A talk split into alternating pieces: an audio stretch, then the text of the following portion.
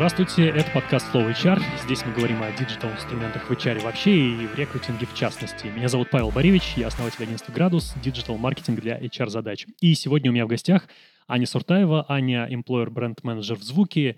Ань, привет, расскажи, за что ты в Звуке вообще отвечаешь? А, всем привет. А, я отвечаю за то, а, чтобы наши внешние кандидаты хотели работать в Звуке и считали Звук лучшей компанией и лучшим работодателем. Давай тогда ты мне расскажешь поподробнее, как ты вообще в звук попала, откуда твоя вообще карьера началась, как э, человек, который занимается брендом работодателя, или как ты вообще попала в эту отрасль и почему, по твоему мнению, ты этим занимаешься? Расскажи тогда весь свой карьерный трек. А, да, на самом деле надо подумать здесь, с чего начать. Um, у меня вообще образование иньяс, то есть я в целом не очень связана с маркетингом, но связана с коммуникациями, потому что у меня факультет иностранных языков и международной коммуникации. Поэтому в целом, может быть, я и недалеко шла от образования своего изначального. Но эм, мой карьерный путь начался вообще с индустрии дейтинга. так сложилось. Вот, эм, я занималась там каким-то диджитал-маркетингом, и э, мы привлекали клиентов э, э, из э, стран Америки и Европы. Вот. А, был достаточно интересный опыт, а, с которым меня а, взяли в компанию Accenture на должность младшего маркетолога. Ну, то есть вот это все началось с того, что ты занималась изначально маркетингом, и после этого перешла в это направление. Я просто очень много уже слышу примеров, когда люди, которые занимаются брендингом вот работодателя, они в целом имеют бэкграунд в первую очередь не рекрутинговый, а именно маркетинговый. У тебя точно такая же история? А, ну, тебе так просто повезло. На самом деле, мне кажется, обычно а, все наоборот. Да просто я из маркетинга, видимо, и ко мне все приходят из маркетинга. Да, я тебе кого-нибудь порекомендую, кто HR и занимается employer брендингом. Таких людей гораздо больше. Вот. Да, у меня маркетинговый бэкграунд, если это можно так назвать, но опять-таки у нас а, именно в Accenture, именно в команде региональной, а, было достаточно мало сотрудников, и в целом а, мы занимались очень разноплановым маркетингом. То есть у меня не было изначально фокуса на бренде работодателя. Мы занимались и ивент-менеджментом, то есть мне кажется, что мероприятий меня очень много сделано разного формата. Вот, и контент-маркетингом, и внутренними коммуникациями, и внешними коммуникациями, и со студентами мы работали. То есть э, в целом спектр э, был достаточно большой, и поэтому опыт получился максимально широким, и, ну, это прям хороший старт для начала карьеры. Во-первых, это хорошая строчка в трудовой книжке, вот, э, то есть Accenture всегда имел хорошую репутацию, и это действительно такой хороший пример вот того, как надо начинать карьеру. Вот, и поэтому мне кажется, что дальше все хорошо сложилось. То есть до сих пор сотрудники компании Accenture, мне кажется, всегда найдут себе работу на рынке, и это все еще считается отличным работодателем. Ну, хотя бы потому, что, во-первых, сегодня, как я понимаю, компания отрезала себе всю предыдущую историю. То, что сегодня представляют та компания, которая стала правоприемником, mm-hmm. она глобального уже отношения не имеет. Соответственно, условно, бренд работодателя уже испортить... Ну, вообще изменить нельзя, он заморожен, знаешь, у него такая гибернация а, наступила. Да, на самом деле, конечно, этот год был достаточно таким испытательным для компании, но а, мне кажется, что а, мы с коллегами благополучно пережили этот кризис и в целом очень хорошо выстояли. И бренд, а, который он есть сейчас, он а, тоже достаточно сильно имеет позиционирование, и репутация, которую годами коллеги нарабатывали, а, именно репутацию как надежного такого партнера во многих аспектах, ну вообще во многих индустриях и с сильной технической экспертизой международной, оно все еще осталось. И это очень ценно до сих пор на рынке кандидатов тоже. То есть э, мы с коллегами тоже, с рекрутерами обсуждали, и кандидаты из Accenture и Accenix, они являются очень ценными людьми. И оттуда ты попадаешь уже в звук. Как это все происходило? А, у меня был коротенький период работы в банке, вот, а, где я поняла, что... А, ты поняла, что это не твое, да, видимо? Ну, я поняла, что а, да, что культура компании мне не подошла, и темп работы для меня оказался слишком медленным. Это на самом деле так. То есть э, мне несколько коллег э, тогда в банке говорили, Ну, то есть я пришла, месяц работаю, и я помню, что мне несколько коллег говорили, ну, Аня, становись, ты сейчас тут, ну, не свернешь горы, надо, ну, успокоиться немножко. Я такая, ну, в смысле? Мы же это делали там за месяц, а тут почему мы вот столько это времени обсуждаем, почему так долго? То есть мне прям э, не хватало какой-то динамики, скорости, вот, и непонятно было, почему я должна к секретарю идти и говорить, Анастасия Сергеевна, добрый день, можно, пожалуйста, забронировать время у Алексея там Геннадьевича на такое-то число, такой-то день, вот, а Анастасия Сергеевна тебе даже на твое письмо не отвечает, потому что ты всего лишь обычный специалист, а не директор. И я такая, да как вообще может быть такое? Вот, мне, конечно, тяжело в, э, в таком э, было работать сразу же после международной компании. Вот, это, конечно, абсолютно разные стили управления, работы, ведения дел и какой-то внутренней культуры. А, мне это было не близко. Это не значит, что компания плохая и все там плохо. Просто, ну, есть люди, которым комфортно так работать, им вот такой стиль устраивает, их устраивает такой стиль, и они с этим ок, им не надо никуда бежать.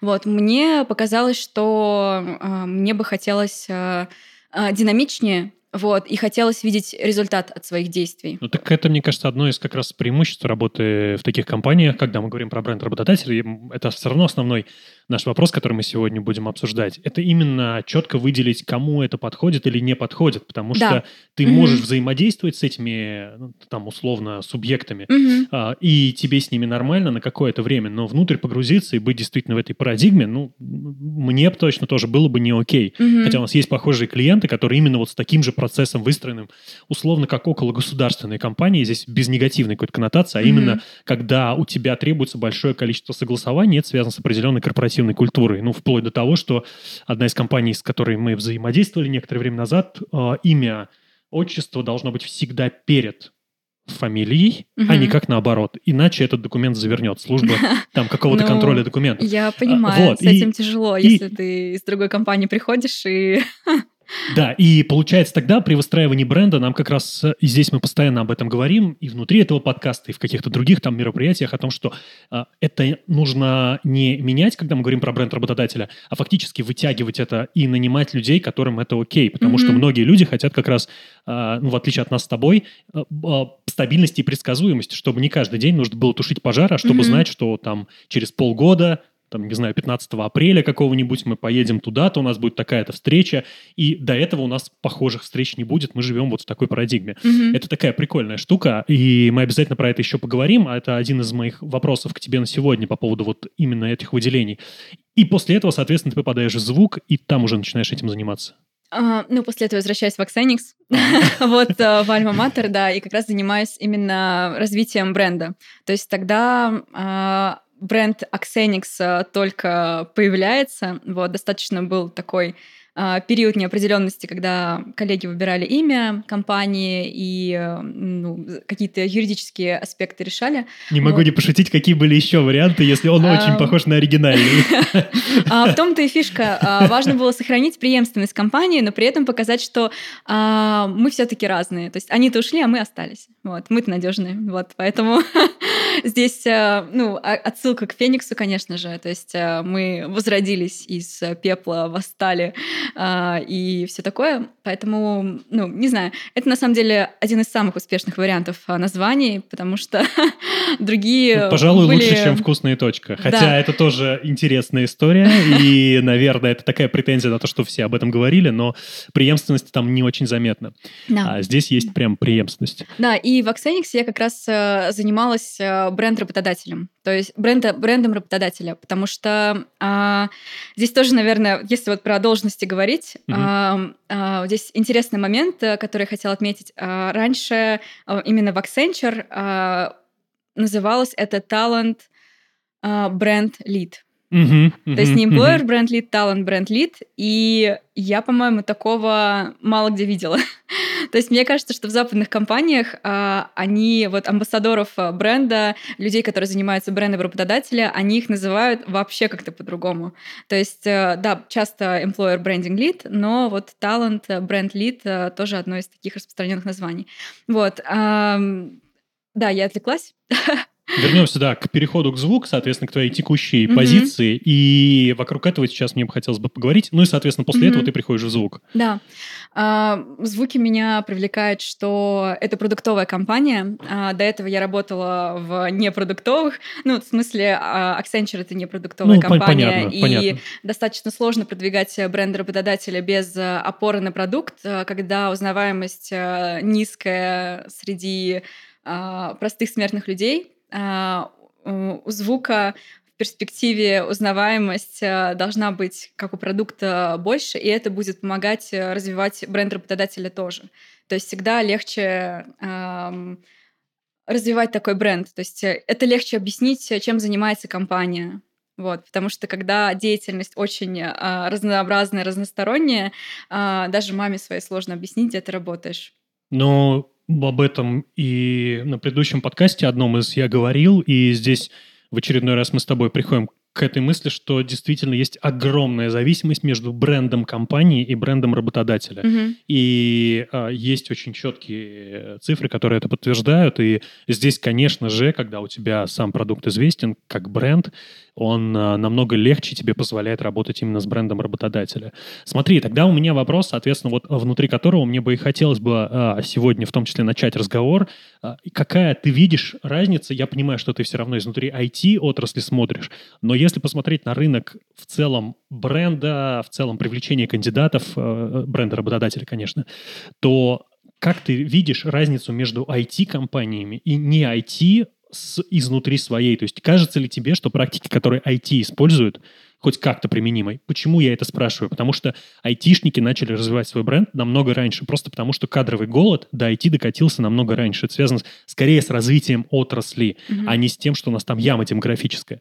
Сегодня, когда мы говорим про работодателей, мы в целом сталкиваемся с тем, что у нас один из ключевых факторов, который создает текущую ситуацию с нехваткой кадров, это демографическая яма. В первую очередь, это главный критерий, все остальное, ну, я абсолютно в этом убежден, что все остальное только усиливает проблему, но первично она создается из-за демографической ямы конца 90-х, начала 2000-х. А, какие вот тебе, как ты видишь эту разницу между IT и не IT брендами? Что ты видишь, что можно использовать? Давай вот про это поговорим mm-hmm. сейчас. А, мне кажется, что первое, на что стоит обратить внимание не IT-брендам, это забота о сотрудниках. Uh, вот фокус IT-компаний на физическом и ментальном здоровье своих а, коллег, он просто, мне кажется, максимально высокий. И это правильно. То есть э, чем а, более здоровый у нас сотрудник, тем он более счастливый и более, продуктив, ну, более продуктивный. И мне кажется, что часто про это забывают э, компании, которые не занимаются э, айтишкой. Э, это первое. Второе, э, мне кажется, что в регионах э, большая часть зарплат э, платится в черную. То есть э, не платится налог, платят 13 тысяч рублей и со спокойной совестью, как спокойно, не знаю с какой, вот, отдают денежку в конвертике. Вот, и такие, ну, ладно, чего ж тут, вот, как бы, можно же так, коллеги же согласились, ну вот, пожалуйста. И деваться некуда часто. То есть э, обычно нет альтернативы. Мне кажется, что чаще всего в регионах так и платят. В Москве, наверное, ситуация другая. Вот. Э, я бы, наверное, два таких ключевых фактора бы а, подсветила, потому что мне кажется, что в IT это давным-давно гигиенический минимум, а, без которого разработчики даже не стали бы рассматривать компанию в качестве потенциального работодателя. А во многих компаниях региональных, даже достаточно крупных, это может быть э, ну, таким неочевидным. То есть они могут э, говорить что-то про бренд работодателя, про найм сотрудников, про дружную команду и печенье в офисе, но при этом вот такие базовые моменты, которые дают чувство безопасности э, человеку, который приходит на работу да, и вкладывает время, э, да, которое невосполнимо э, в это предприятие, э, но они здесь тебе, и я сейчас не хочу какую-то точку зрения придерживаться сам, я просто хочу озвучить то, что зачастую было бы контраргументом, что а, это войти на это деньги есть. И вот здесь давай проговорим про сколько это стоит. Потому что они могут сказать как раз те компании, которые, допустим, mm-hmm. живут в той парадигме, не удовлетворяете первые два пункта, то есть на ваших вот, вот на ДМС, на ваших психологов, на ваши вот эти все условия, на ваши офисы красивые, у вас деньги есть. У нас э, условно не то, чтобы их нет совсем, но как бы сильно меньше, чем в IT-отрасли, потому что добавочная стоимость там, условно, рентабельность компании намного ниже находится. Давай поговорим про а, сколько из этих инструментов реально платные, а сколько mm-hmm. из этих инструментов а, условно стоит только перенастройку компанию, ну, ментальную, назовем это так. Mm-hmm. Ну, а, что касается зарплаты в черном, в белом, мне кажется, это достаточно очевидный факт. Здесь мы говорим уже про закон. Вот, и мне кажется, что здесь не должно вообще возникать каких-то вопросов. Давай мне... вот про человекоцентричность. Здесь вот как раз все понятно. Это просто про цифры. То есть, mm-hmm. а здесь, ну, достаточно понятная конструкция.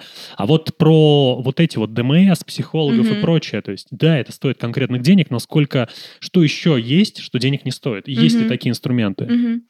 А, мне кажется, что а, в IT и в других индустриях эти инструменты очень сильно отличаются. То есть а, для айтишников в первую очередь важна комьюнити и причастность к какому-то какому профессиональному сообществу и возможность поделиться своим решением, возможность поделиться своим кейсом со своими коллегами-единомышленниками. Во многих других индустриях это не так важно, мне кажется. Вот. И поэтому решения, они тоже будут разными. То есть если для IT э, а, важны инструменты, которые будут сплочать это сообщество, то есть это могут быть мероприятия, какие-то конференции, ивенты, метапы, вот, это могут быть какие-то подкасты, э, и это тоже такая достаточно объединяющая вещь, ну, мне кажется. Вот, это может быть статьи, да, и где можно ставить комментарии и сказать, как прав или не прав этот человек. Вот. Эм, мне кажется, что профессиональное сообщество во многих других индустриях, они развиты недостаточно. То есть они не достигли того уровня зрелости или, ну, может быть, не имеют такой потребности. Вот. Да, я думаю, второе, потому что действительно, в, например, не, из неочевидного, то, что я знаю, что есть сообщество логистов, оно существует, причем серьезных логистов, именно международных, которые занимаются там условно морскими перевозками. Сейчас я вообще не знаю, что с ним происходит, но тем не менее, как бы очевидно, что оно прям очень сильно есть, и это способ и найма сотрудников, и поиска клиентов, партнеров, потому что там все чуть сложнее, чем просто а, я перевезу, как на старом сайте ITSU, там а, груз из одной точки в другую точку, там все чуть сложнее организовано. Соответственно, здесь, подводя тогда итог вот этому моменту, ты будешь здесь придерживаться точки зрения, что а, принципиально это нужно уже дальше идти в глубинное интервью. Об этом мы, кстати, с Леной Изюмовой угу. говорили как раз в подкасте. Да, это просто очень принципиально разные вещи, и там по-любому нужен разный подход. Даже, ну, у меня именно в компании Axenix был опыт э, взаимодействия с индустрией ритейла и опыт взаимодействия именно с ребятами. Ну, вот это не айтишная аудитория, она около айтишная во многом, но э, это же совсем другие люди, и у них э, совсем другие мероприятия. То есть я была на конференции Retail Tech, мы там делали стенд. И э, уровень, конечно, неизбалованности все еще аудитории меня поразил. То есть мы поставили просто кофейный аппарат на нашем стенде, где разливали вкусный бесплатный кофе. Вот. И у нас стояла очередь, и люди не могли поверить, что этот кофе бесплатный.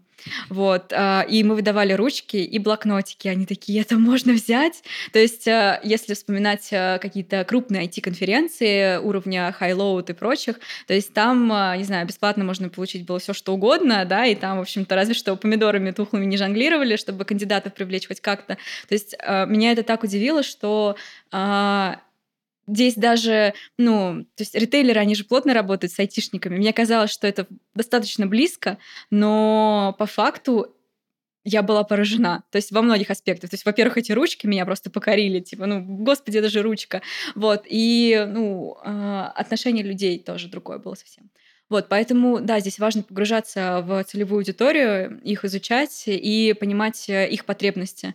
Вот, может быть, им и не нужны вообще эти встречи, может быть, у них э, заботы другие, может быть, они все вообще-то уже давным-давно с детьми и семьями, им важнее всего в санаторий поездку получить, и они будут счастливы, и им больше не надо ничего. И это тоже как бы ну, нормальная позиция. Ну и таким образом, видишь, э, фактически IT один из тех, одна из тех отраслей, которые формируют отраслевой стандарт, но не по, по самим мероприятиям, а скорее по подходу, потому что mm-hmm. здесь мы четко понимаем, что нужно провести, а, составить условно EGM, то, что можно называть так, составить mm-hmm. какой-то там а, список вот этих ключевых преимуществ, mm-hmm. EVP, как угодно, да, то есть, к сожалению, просто у нас мы вынуждены всеми этими аббревиатурами, потому что русский язык, он все равно все это забирает из, из условно каких-то таких западных историй, и хочется чаще говорить на понятных штуках, но тут э, чаще всего мы просто копируем а, отраслевые термины. И а, уже после этого идти, потому что я, например, работая с АПК, а, с, а, с аграриями, условно, вот с производством вот оттуда, с сельским хозяйством, сталкиваюсь с тем, что там кому-то важно дорогу отремонтировать, чтобы удобно было до работы добираться, потому что есть две дороги, одна плохая, хорошая, и тебе по хорошей легче ехать к работодателю, чем по плохой. Условно так. И это работа с муниципалитетами. Или детский сад построить рядом, потому что ты привез ребенка в детский сад, отдал, сам пошел на а, ну, условно, какое-то мясоперерабатывающее производство. То есть вот эти вот вещи, но а, все это не, нельзя взять с таблички, если ты там условно компания ВПК, вот делай раз, два, три. Если ты IT, делай там 3, 4, 5. Это все равно фактически идет а, к людям, потому что те, кто работает в Data, условно, они там со своими заморочками. Те, кто работает с какими-то другими стеком технологическим, у них другие заморочки, это фактически другой мир. И тогда давай поговорим, а, представим тогда сферическую компанию, не в IT, давай желательно, потому что в IT, скорее всего, у многих уже бренд работодателя есть, и поговорим про то, как бы можно было бы этот бренд работодателя создавать, потому что mm-hmm. и на примере Accenture, и, наверное, здесь отчасти на примере звука ты участвовала в компаниях на самом старте формирования э, HR-бренда. Mm-hmm. Потому что вот какой бы Accenture не был великий, в России его никто не знал, да, это факт. У него да. был бренд ноль, mm-hmm. то есть абсолютно ноль. Я до сих пор, э, я, к сожалению, немного работал с Accenture, иногда путаю его с другими компаниями, не буду называть какими, но просто потому что для меня, у меня и там, и там друзья много работали. Mm-hmm. Так вот, давай поговорим про шаги, которые нужно делать в развитии бренда работодателя, условно абстрактного, mm-hmm. если мы можем как-то это структурировать. Mm-hmm. Да, а, наверное, первое это понять, наверное, да, здесь, наверное, можно запараллелить. А, первый пункт можно сразу а, два действия запихнуть. Понять, кого мы ищем, какие у нас фокусные аудитории, то есть кого мы, собственно, нанимаем, кто нам нужен в первую очередь, кто во вторую, и изучить эти аудитории, понять их портрет, что они делают в свободное время, какой у них возраст, есть ли у них дети, что они слушают, а, не знаю, куда они ездят отдыхать. Вот, это в идеальной картине, картине мира. Давай, ты маркетолог, ты понимаешь, зачем, но нас не все маркетологи слушают. Ответь на вопрос, зачем это делать. Потому что, ну, как бы условно создали мы этот портрет аудитории, поставили mm-hmm. его как в компании Procter Gamble в отделе маркетинга, mm-hmm. этих вот людей, Джонов там всяких там. И, и, и чего ага. скажут нам это ребята из АПК? Это помогает, во-первых, понять, э, где можно найти релевантных нам людей, а, и отсеять тех, кто, ну, мы понимаем, на этапе интервью нам не подходит, например, или на этапе CV мы понимаем, что не подходит. То есть есть же, наверное, список компаний, которые по духу э, к нам вообще никак не ложатся, да, то есть э, не всегда, там, не с каждого банка мы можем принять кандидатов. Ну, то есть я не говорю о том, что есть стоп-лист компаний, да, но есть э, компании, которые слишком далеко относятся, ну, слишком далеко от нас по корпоративной ну, культуре. Ну, понятно, если человек вот 20 лет работает на госслужбе, он не, не становится он... плохим, он просто начинает по-другому думать. Да, да, да. И важно вот эти моменты отсеивать и учитывать. Вот, это помогает рекрутерам в первую очередь. Во вторую очередь это помогает э, маркетологам настроить э, правильно воронку, понять, какие каналы нужно использовать для привлечения. То есть если мы понимаем, что нашему кандидату, там, не знаю, среднему кандидату, которого мы ищем по направлению такому-то, ему, там, допустим, 30 лет, у него есть, э, там, не знаю, уже двое детей, он живет, допустим, в Твери или в каком-нибудь регионе, ну, и это один тип кандидата. Если мы понимаем, что, там, не знаю, этому человеку там 30 лет, у него нет детей, он живет в Москве, и там у него средняя зарплата там такая-то, мы понимаем, что, скорее всего, это другой тип кандидата, и он зацеплять другими вещами и, ну, по-другому его привлекать и звать на работу. Вот, э, это к тому, зачем это нужно. Вот. И еще вот про первый пункт, если говорить, важно понять, э, а где мы сейчас стоим, то есть на каком уровне узнаваемости мы сейчас находимся. То есть вообще знают ли про нас э, кандидаты, если знают, то что, какие есть про нас стереотипы, э, какие из них хорошие, какие не очень, вот, и с а чем нужно можно бороться. Проверить? То есть это на интервью, э, на звонках телефонных э, Здесь или какие-то исследования? два метода проверки. Первое — это исследование, то есть это может быть рейтинг работодателя ХХРУ, это больше на такую супер широкую аудиторию, а, может быть, рейтинг Экопси, это больше, наверное, IT-аудитория, вот, а, и, да, проверять на входе кандидатов, то есть э, входные опросники, а, может быть, это опросник на онбординге, например. То есть угу. у меня, например, в звуке, вот в звуке, кстати, очень классно этот процесс э, у коллег выстроен был именно, то есть я получила этот опросник э, как раз э, после получения оффера. То есть э, у меня был как раз режим такого ожидания, я уже мысленно была в другой компании, вот, и мне выслали ссылочку на Telegram-бот, где ответили на все мои такие животрепещущие вопросы, что будет в первый день, когда я приеду на работу, какие документы с собой взять, как проходит этот первый день анбординга, что нужно там, как подготовиться, какой мерч мне дадут. То есть эм, я уже там на фантазировала себе всего и думала об этом, ну вот пока на работу не вышла. Вот, поэтому, честно, я очень э, ну, рада, что коллеги такую функцию классную сделали, э, ну вот для таких э, людей, как я. Вот, поэтому да. А, ну и потом мне пришел как раз-таки опросник, где было где был вопрос про а, то, как, откуда вы узнали про звук. Угу. И того вначале мы с тобой имеем первое а, целевую аудиторию, которая нам нужна. Угу. Второе, где мы находимся сейчас. То есть вот эта точка, в которой угу. мы сегодня находимся, потому что на самом-то деле действительно кому-то, может быть, этой точки-то и достаточно. Зачем выделять на это отдельный ресурс? Единицы сейчас компаний таких в России, кто, угу. кого эта точка устраивает. Ну, но... В любом случае, замерять и сравнивать раз а, в год, раз в полгода – это хорошая история. Возможно, скорее всего, через год или через, ну, через год точно ситуация будет другой, потому что все очень быстро меняется в современном мире, и, ну, зарекаться, что вечно все будет хорошо, наверное, никто не будет. Ну, и вряд ли сейчас есть компании, у которых все хорошо, абсолютно, потому что, ну, конкуренция за качественные кадры достаточно высокая, и выбирают они по каким-то своим критериям уже зачастую. Окей, какой второй шаг мы делаем? Вот эти mm-hmm. вот первые два как бы их на шаге ноль мы определили, теперь давай к действиям. То есть mm-hmm. мы понимаем, где мы, мы понимаем, кто нам нужен и что мы делаем дальше. На самом деле я бы к первому шагу еще бы добавила, что давай. важно проанализировать э, сотрудников, которые у нас уже работают. Угу. Вот. И мне кажется, что важно их тоже спросить, э, вот среди них провести тоже исследование. То есть оно должно быть на внешних кандидатов, да, и исследование на внутренних э, сотрудников, то есть как они видят эту компанию, какие они выделяют преимущества, какие у них ожидания совпали с реальностью, а какие нет. Вот. И мне кажется, что это тоже важный пункт, над чем можно поработать. Ведь э, бренд работодателя, он же в первую очередь строится на внутренних коммуникациях, вот, а потом уже обычно переходит э, ко внешним коммуникациям. Если наши сотрудники думают про нас плохо, то там как бы дальше строить бренд работодателя на внешнюю аудиторию будет достаточно плохо.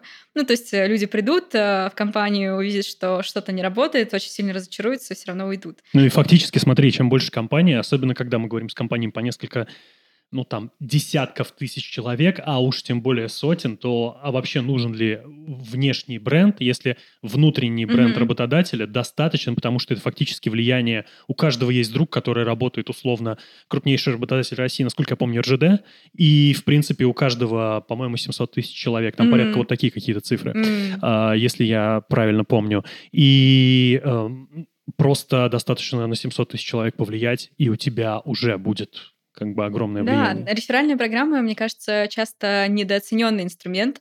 Вот, э, он может быть э, самым эффективным каналом привлечения кандидатов э, не в плане охватов, да, не в плане количества откликов, а в плане качества откликов. То есть чаще всего, вот даже если анализировать каналы привлечения в звуке, то самый эффективный это реферальная программа. То есть э, не потому, что там откликов больше, а потому что люди качественные приходят. Коллеги, которые рекомендуют э, своим друзьям нашу компанию, они отзываются о ней очень тепло. Ну, они всю работу за вас, потому что уже сделали.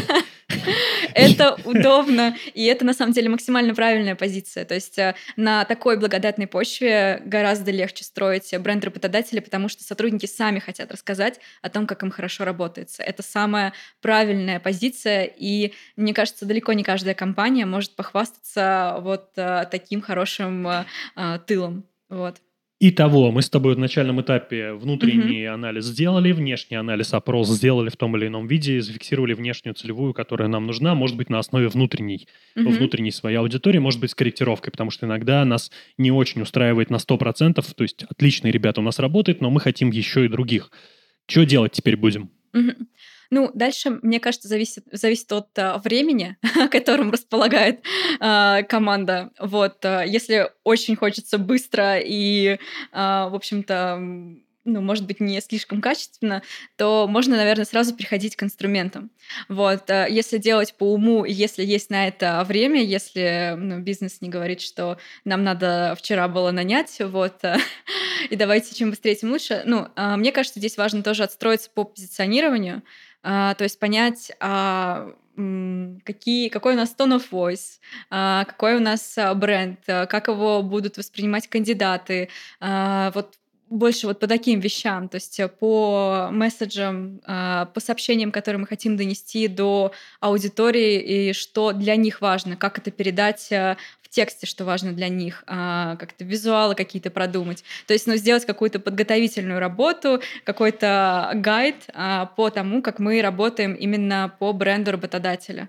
То есть это, конечно, упростит работу и рекрутеров. То есть мы пишем а, так и так тексты вакансий, а мы используем а, такие-то, такие-то методы привлечения. То есть это, по сути, такая, не знаю, больше стратегическая работа, которая в будущем, она поможет а, м, понять, туда мы идем или не туда, и поможет расставить правильно приоритеты по инструментам. То есть если мы понимаем, что наша аудитория целевая, она в большей части находится ну, распределенная команда это, да, если большая часть работает там не в Москве, а, например, там она распределена вообще по всей стране, мы можем использовать одни инструменты и использовать э, одни месседжи. То есть для коллег не так важно будет приезжать в офис и рассказывать им про то, что вот у нас такой красивый офис в Москве, бесплатный кофе, завтраки каждый день, самые лучшие коллеги, там, не знаю, пианино в офисе, что хотите. Им все равно, он работает, не знаю, там, в Казани, офис у него там нет, он не поедет, да, там, он не может ездить каждую неделю. И, соответственно, это для него не ключевой поинт. И важно этот момент понимать уже на этапе, ну, перед этапом выбора инструментов. Вот, поэтому здесь важно совместно с командой HR а, продумать, а, какие у нас у самих вот а, приоритеты. То есть, если мы хотим, например, нанять там, мобильных разработчиков там, или дата-сайентистов, а, мы должны понять, кто эти люди, вот, где нам их найти, вот, и что мы им хотим сказать, чтобы они к нам пришли. Вот, а потом уже а, где мы это говорим и как.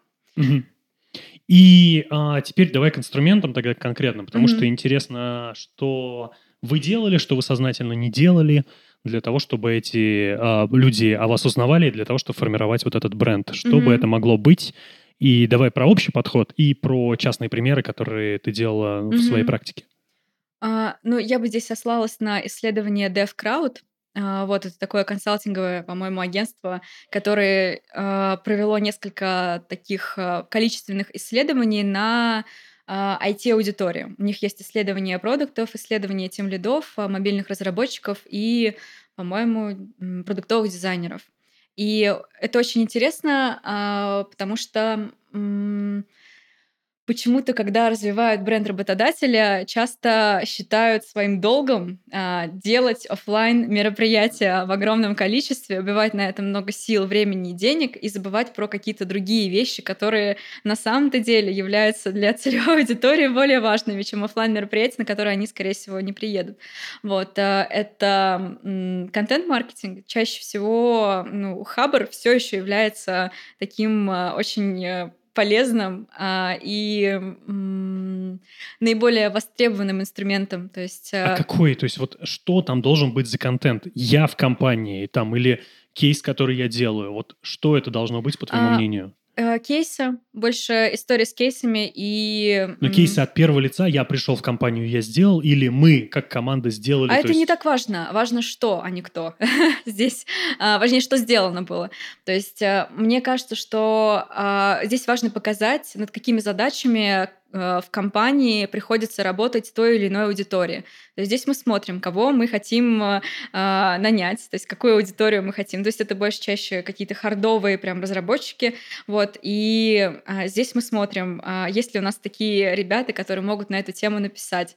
Вот. И, э, конечно, здесь э, очень важно в тесной связке работать э, с нашими э, разработчиками, с сотрудниками компании, потому что без их вовлечения будет это сделать достаточно сложно. А кто это у вас писал? Вот это вот очень интересный вопрос. Да, вот построение работы по выступлениям на конференциях и по написанию статей — а, это достаточно непростой процесс, потому что а, это вещь, которую employer brand manager один не может сделать. А, здесь важно вовлечение тим лидов, важно вовлечение руководителей да, вот таких направлений. То есть... Все-таки по клавиатуре руками стучит кто-то из да. твоего отдела или а, это айтишник это, делает? Это, ты знаешь, по-разному бывает. А, на моей практике были и такие, и такие случаи. То есть э, у меня была история, когда я сама интервьюировала коллегу и, по-моему, спрашивала его про quality гиты. Вот, угу. а, вообще абсолютно не понимая, что это такое. Ну как, сначала я погуглила, а, вот, а потом я его просила объяснить мне, как обезьянки. Он мне объяснял. Вот, и э, вроде получилась статья. Ну, точнее, получилось, все было хорошо. А, но, конечно, более успешные кейсы, когда человек сам заинтересован, когда ему самому хочется. И часто у айтишников есть потребность делиться своим опытом вовне, чтобы ему сказали, какой он молодец или не молодец. Но у тебя получилось и договориться в том числе и с IT, то есть это ре- да, реалистично. А, мне кажется, что сейчас а, руководители направления, они понимают а, важность а, бренда работодателя. А, часто бывает такое, что они сами приходят с запросом и говорят, а, нам нужно сделать метап, а, мы хотим, чтобы про нас знали. То есть, а, ну, они слышат а, от рекрутеров тоже такие фидбэки, что там, не знаю, про нашу компанию знает недостаточно, давайте что-нибудь сделаем, чтобы знали больше. Вот. А, здесь один в поле не воин, вообще ни разу. Здесь надо привлекать а, людей, и на самом деле здесь, наверное, можно говорить о построении комьюнити, вот, и employer бренд менеджер, я думаю, что он во многом за это ответственен в том числе. А, я знаю, что э, этим, этой функцией часто занимаются деврелы а, в разных компаниях. Ну, например, а, есть деврел, который занимается только, не знаю, какими-нибудь бэкэнд-разработчиками. Есть деврел, который занимается только мобильными разработчиками. Это если мы говорим про крупные компании. И что значит занимается? То есть он ищет внутри направления людей, которые могут э, говорить э, на сцене, э, рассказывать доклады, которые могут писать статьи, да, и выступают своего рода массовиком-затейником. Ну, такой продюсер. Ну, да, ну окей, да, назовем это продюсера, так вроде получше звучит. Вот, но работа, конечно, такая очень не, не, не то чтобы неблагодарная, но она тяжелая, потому что постоянно нужно быть э, мотиватором, таким активным э, чуваком, которому все время все надо, вот, и который, в общем-то, ну, просит а, других людей, да, поработать чуть-чуть не, ну, как бы не по своей работе.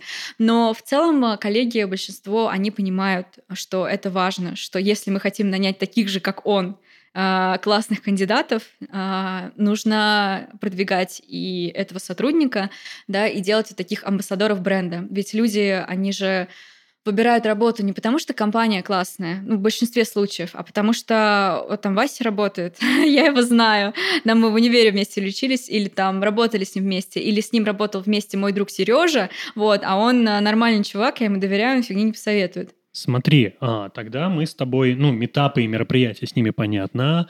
А, такой пиар в условно отраслевых СМИ, назовем это так, потому что Хабр, э, хочет он того или нет, но он точно отраслевое СМИ, он mm-hmm. действительно влиятельная такая история. Это все окей. Что еще? А, я бы отдельной категории выделила бы подкасты разного рода. А, мне кажется, что среди IT-аудитории достаточно много людей, кто слушает, и, может быть, что-то новое узнает. Возможно, в таких подкастах не должен быть супер тяжелый хардовый контент, ну, потому что это на слух тяжеловато восприниматься будет. Э, то есть на Хабре одно дело э, впилить э, куски кода, а ну да, в подкасте тяжеловато про это как-то рассказать будет немножко. Вот, поэтому Здесь, наверное, больше про какие-то софтовые вещи, про тимлидские какие-то истории, как управлять командой, как не выгореть, как помочь сотрудникам расти. И на это, на самом деле, очень большой запрос а, среди айтишников. То есть, когда они достигают какого-то, ну не то что карьерного пика, а когда разработчик становится тем лидом, и ему нужно из такого технического специалиста становиться а, в менеджерскую позицию, это же это прям очень большая смена фокуса. Человеку приходится чуть ли не переучиваться. А, и часто, как мне говорили, ребята скучают по работе ручками, по написанию кода, а, и им становится тяжело от постоянных встреч, от постоянных собеседований и э, вот такой менеджерской работы. Ну, мы с тобой вообще затрагиваем такую очень сложную тему, потому что действительно управление это вообще э, абсолютно никакого отношения к профессиональной деятельности не имеет. Это такой один из вопросов mm-hmm. в современном развитии. Обычно к, внутри человека, когда мы самого лучшего сотрудника делаем менеджером, хотя это в действительности две разные функции, да. там совсем разный опыт, и мы делаем из лучшего худшего управленца. То есть он свои навыки начинает терять, а как профессионал. Но при всем при этом менеджерских мы очень редко. Есть компании, где есть mm-hmm. трек, обучающий именно по менеджменту, но в целом это проблема, которая существует уже много-много лет. Они многие говорят так кулуарно. Но я хотел дополнить твою историю про а, подкасты. Это такая шутка, которую мне вне записи там часто говорят или там где-то там условно на конференциях о том, что самый лучший способ заработать на подкастах это открыть IT-подкаст лет пять назад, чтобы его подраскрутить, потому что к тебе придут все работодатели в IT с рекламными интеграциями, потому что это самый вот простой способ, и это говорит о том, что все рекламные интеграции, а, все интеграции в IT они все рекламные, все стоят очень серьезных денег с минимальнейшими охватами подкаста, потому что просто это очень хороший канал для формирования бренда работодателя в IT. Ну, насчет, насчет э, стоимости я не совсем э, соглашусь. То есть э, есть очень распиаренные подкасты, вот типа «Подлодка Кру», там действительно интеграции очень дорогие. Вот, но таких дорогих на этом уровне цен, а, их немного. То есть мы сейчас а, смотрим а, разные подкасты, куда мы могли бы интегрироваться с сотрудниками. Да, там небольшие охваты, но нас вот пока что, куда мы кинули запросы, денег за это сильно много не просят. Даже я бы сказала, говорят, ну, придите, пожалуйста, вот, да, каким-нибудь каким специалистом, за которого вам стыдно не будет. Вот, только, пожалуйста, придите. То есть, ну, не знаю, мне кажется, что им самим а, часто нужно даже не деньги, а какие-то люди, а, которые бы к ним пришли, выделили бы на них время. Вот, не знаю, то есть мы пока еще только заходим в эту историю, то есть у меня никогда не доходили руки, чтобы этим полноценно заняться, но тут а, вроде индустрии, в которой я теперь работаю, она немножко обязывает ну, там окей. затесаться. Смотри, тогда кроме подкастов, что еще там будет? А, это у нас такое, условно, все к блоку пиара мы такого отнесем. Широкого, условно, это вариант СМИ. Угу. Подкаст глобально это практически то же самое, что Хабар. Есть ли что-то еще, о чем мы должны Ну, подумать? я бы отдельной истории выделила бы вот такой амбассадорский трек. То есть то, о чем мы ранее говорили, это на самом деле супер важное направление. То есть мне кажется, что сарафанное радио не стоит недооценивать. То есть э, мы в целом развивали эту концепцию и в Xenix, и это то, к чему я бы хотела в звуке тоже прийти. Это формирование такой своеобразной рабочей группы, которая бы нам помогала э, и статьи э, оценивать на адекватность э, своих же коллег, ну, то есть не обязательно же помогать а, компании с Хабром, только пис, ну, написывая туда бесконечное количество статей. Есть эксперты, у которых, например, нет на это времени, но они бы активно включились, да, и давали бы комментарии и правки, да, или помогали бы с контент-планом. И мне кажется, что это правильная позиция, потому что, ну, они-то точно лучше знают, что было бы интересно им самим, и это такой взгляд э, э, изнутри. Вот, то есть это такой внутренний sense. Вот. И то же самое комьюнити спикеров. А, важно, чтобы м, прогонами докладов занимался все-таки не один человек, а чтобы была инициативная группа из разных специалистов. То есть это могут быть и мобильные разработчики, и, там, не знаю, фронтендеры, и бэкендеры, но они могут дать достаточно широкую картину, вот именно вот эти активисты, и а, на какие-то слепые зоны они могут подсветить. Вот. И мне кажется, что это прям целый трек. То есть важно этих спикеров э, готовить, э, учить, э, правильно помогать им тоже свой, строить личный бренд. Давай поговорим еще про другие моменты, которые mm-hmm. у нас есть. Ну, например, условно, я понимаю, что для, допустим, развития бренда работодателей, бренда в целом, есть еще и такие моменты, как условно взаимодействие а, с государством в широком смысле, допустим, работа с вузами, а, вот с такими вот какими-то моментами, или еще условно приезд каких-то первых лиц а, региона, не знаю, там района, если это говорить про какое-нибудь сельское хозяйство допустим. Потому что, естественно, если в первое лицо страны приезжает в какое-то mm-hmm. предприятие АПК, об этом говорят все СМИ, очевидно, что это влияет на бренд работодателя, потому что на одном из предприятий, на котором я проводил глубинное интервью, это прям такая государственная компания, там однозначно выделяется не главный тренд, почему там люди работают, но один из топ-4 или 5, я вот сейчас точно навскидку не вспомню, причин, почему я здесь работаю, потому что это государственная компания, а вот ритейловая сеть, в которой я прежде работала, которая тоже там одна из крупнейших ритейл-сетей России, она менее стабильна, по мнению респондента. Угу. Соответственно, вот есть какие-то еще моменты, которые находятся вне пиара вот такого прямого, условно, взаимодействия СМИ, создания собственных СМИ, там, подкастов, не подкастов. Что еще это может быть э, в, в каком-то джиаре, назовем его mm так, или в каких-то других активностях, как, например, а, в Норильске или еще где-нибудь там строят э, дома для того, чтобы люди туда переезжали. Mm-hmm. Тоже работа с брендом работодателя. Какие еще элементы, если мы уйдем вот из этих первых двух, могут mm-hmm. быть?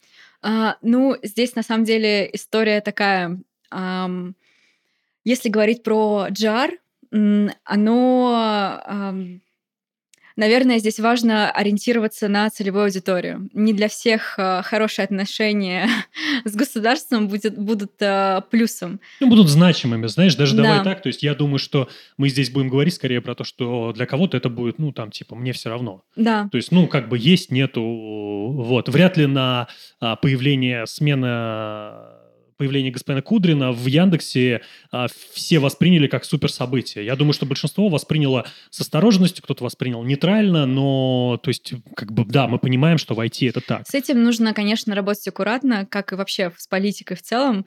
А, очень нужно обдуманно подходить а, к взаимодействию с властью, вот, и, конечно, закладывать на это какие-то свои ресурсы.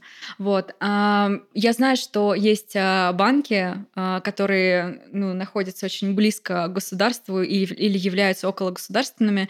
И э, там на самом деле э, очень большой спрос на IT-специалистов. Вот у меня, например, бывший коллега устроился на работу в один из таких банков, и он говорит, что сейчас за именно внешнюю рекомендацию IT-специалиста они платят 300 тысяч рублей. То есть в целом, если у тебя кто-то есть из коллег. Вот. А, в звуке, на самом деле, тоже есть внешняя рекомендация. А, они э, суммы там поменьше, там 100, 150 тысяч рублей в зависимости от грейда и всего такого. Но это говорит о том, что а, все-таки тяжело в такие окологосударственные банки идут IT-разработчики. В связи с этим а, вот такие идут а, крайние меры, ну как крайние, да, все-таки это достаточно большая сумма для как бы, привлечения кандидата, даже внешнего. Это значит, что кандидат тебе стоит 300 тысяч рублей. Ну, для сравнения Минимум. в доставке, в доставке от 10 до 30 тысяч рублей стоит рекомендация в разных доставках. Сейчас без названий, потому что вдруг это закрытая информация, я не знаю. То есть у меня она есть просто в виду моей работы, но вот те доставки, которые нам доставляют продукты, от 10 до 30 тысяч максимум стоит э, рекомендация друга условно. Соответственно, друг в IT в 5 раз дороже, чем друг в ну, доставке. А, ты знаешь, я думаю, что они немного нанимают туда людей, потому что мне а, вот мой а, коллега показал ноутбук, с которым они э, вынуждены работать. У нас э, в звуке маки. То есть э, у меня MacBook, все прекрасно летает, работает, а он мне достает компьютер такой, я даже не знаю, А, мне кажется, я бы его бесплатно не взяла, честно скажу. ну, то есть они вынуждены на этом работать. То есть там а, а, действительно нужно, я бы, не знаю, это, наверное, громко звучит, но душ продать, наверное, где-то вот рядом, честно говоря. Там действительно будет работа очень такая другая, там не будет атмосферы стартапа, там действительно очень э, специфическая отрасль. Вот. И ну, здесь да, если возвращаться к GR, а, нужно понимать, как бы, в какие игры мы играем и что нам это дает. То есть не будет ли ущерба больше, чем пользы? Слушай, ну там зачастую те претензии, которые IT-сообщество предъявляет к банкам, в первую очередь к банкам, э, неважно, кто там является их э, владельцем, это то, что IT там как уборщица, вот это прям фраза, которая есть, она достаточно известна, и что в целом к IT относится как к инфраструктуре, а айтишники как пилоты — давай тоже называть э, вещи своими именами, у них огромная корона на голове, и mm-hmm, они хотят, да. чтобы к ним относились как к особенным людям, точно так же, как к пилотам гражданской авиации. И думаю, что к военным тоже, просто среди военной авиации я не знаю ни одного пилота, к сожалению. Но э, здесь есть такая вот э, условно особенная требования по отношению, поэтому, конечно, банки относятся к IT как к инфраструктуре, это является, естественно, вещью инфраструктурной, поэтому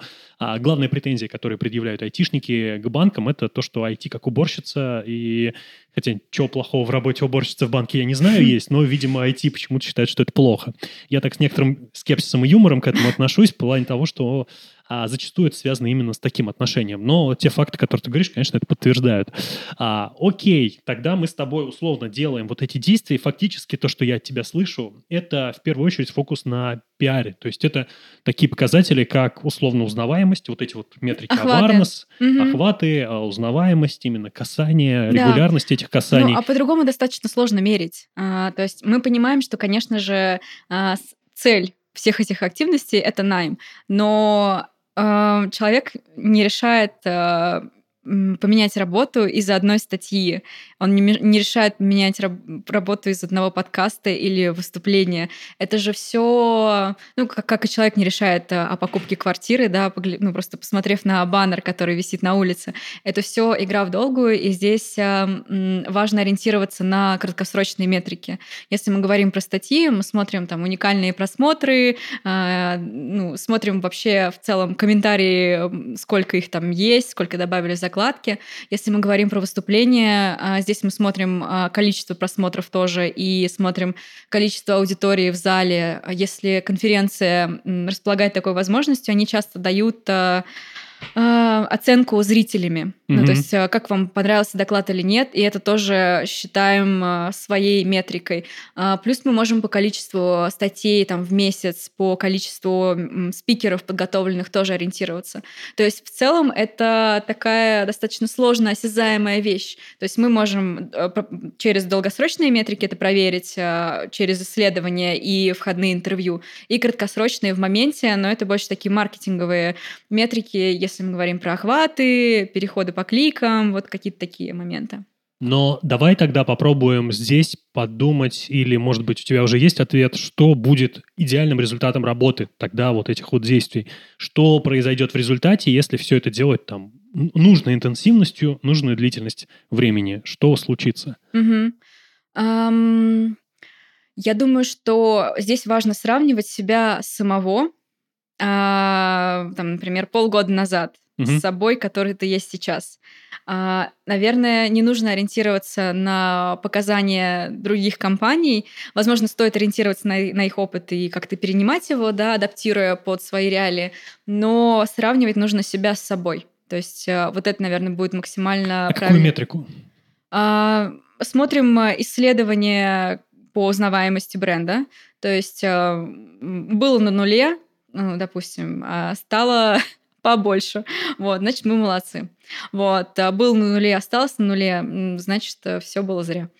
Вот. А как насчет, вот, например, э, top of mind, то есть оказаться у количества респондентов компании номер один, в которой они подадут свое, а, э, свое резюме? Или это, к сожалению, мало достижимо сегодня? А, мне кажется, здесь все тоже зависит от а, конкретной ситуации. А, если мы говорим про IT-аудиторию, мне кажется, что здесь все неоднозначно, потому что, ну, есть пример, пример с Aviasales.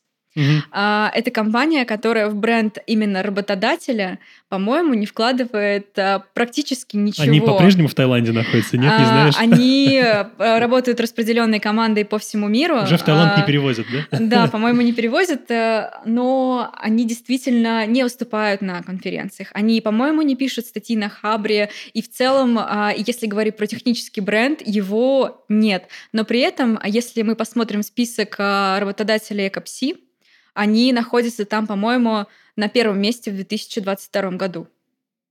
И знаешь, то есть как бы опрос, опрос и рознь.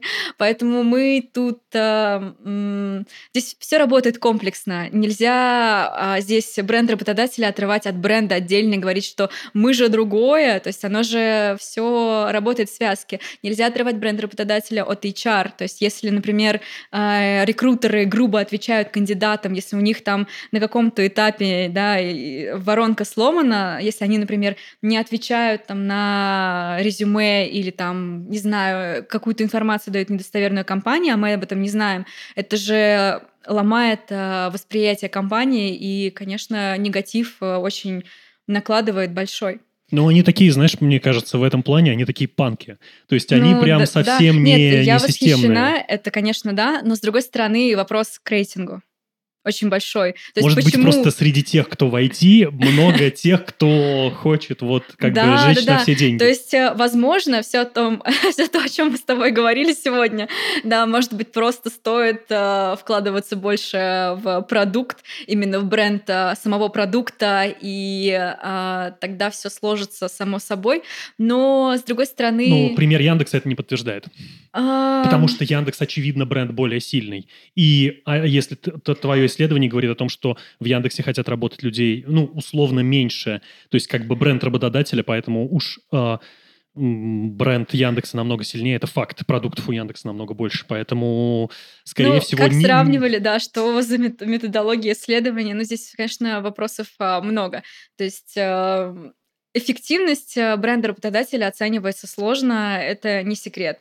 Это часто достаточно дорого. То есть, если мы говорим про партнерство с IT-конференциями, партнерство с Хабром, это просто каких-то кошмарных э, бюджетов стоит, поэтому э, сложно оценить эффективность, э, дорого. Конечно, компаниям э, маленького размера, э, наверное, э, стоит подумать, нужно ли им это. Давай обсудим новость в финале. Я нашел очень смешную новость на коммерсанте которая mm-hmm. говорит о, следующем. 87% респондентов работают из офиса на постоянной основе, при этом 71% сотрудников хотели бы работать в гибридном формате. Вот скажи мне с точки зрения бренда работодателя, я человек, который, э, честно говоря, абсолютно не верит в удаленный формат регулярно, в гибридный еще может быть, но мне, как человек, который руководит агентством, которое в первую очередь направлено на маркетинг, на performance, мне очень важно именно, может быть, ввиду того, что наши процессы не идеальны, может быть, ввиду того, что у нас какой-то такой mindset уже, а, все-таки видеть людей здесь, а, регулярно делать планерки, и это такая очень важная часть нашей а, корпоративной условно культуры, назовем ее так. Но м, давай поговорим вот в этом, то есть огромное количество людей хотят работать в гибридном формате. А, как это ты видишь с точки зрения бренда IT, кто сегодня работает в удаленном? Есть очень сильный тренд на то, что давайте-ка обратно в офис, смотрим мы, как вы работаете все, и плакать нам хочется, потому что, ну, реально не все способны работать в удаленном формате, прям далеко не все. Что с точки зрения сегодняшней картины у вас в звуке есть, mm-hmm. в целом в, в отрасли ты видишь, ну, в первую очередь, конечно, про IT мы будем говорить. Mm-hmm. А, здесь мы тоже смотрим на целевую аудиторию.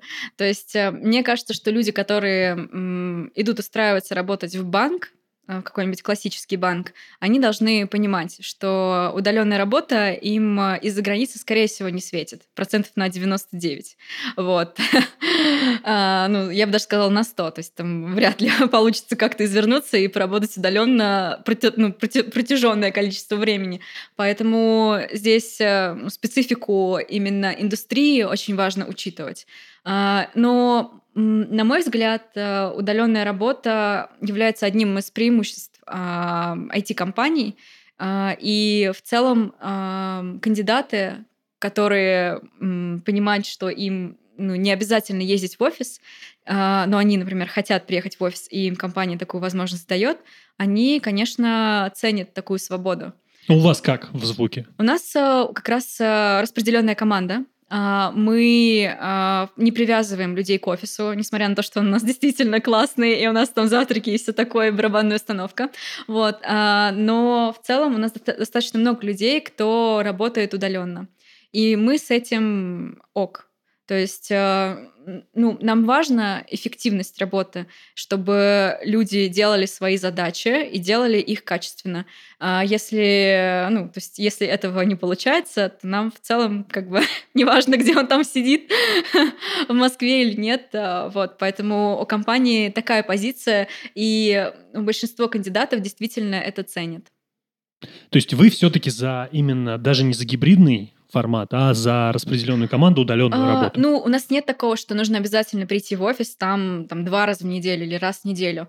Но вопрос в том, что тебе хочется прийти в офис раз в неделю. Или... Этого они и добиваются. Да-да-да, на самом деле это очень хитрый план. А, вот э, когда ты даешь человеку свободу, и да, как ты его чуть-чуть подталкиваешь, он принимает, в общем-то, а, правильное решение, мне кажется. Ну, то есть а, у нас коллеги часто приезжают на какие-то командные встречи там, в Москву, сами приезжают, их никто там, не заставляет. То есть компания предоставляет такую возможность, и они едут, и ничего там никого не смущает. А ты сама когда последний раз была в офисе? А, так, дай-ка подумать. На прошлой неделе, и на этой неделе я еду опять. Ну, то есть у меня в целом а, привязывается это все больше к мероприятиям и каким-то встречам, которые, ну, мне бы хотелось присутствовать лично.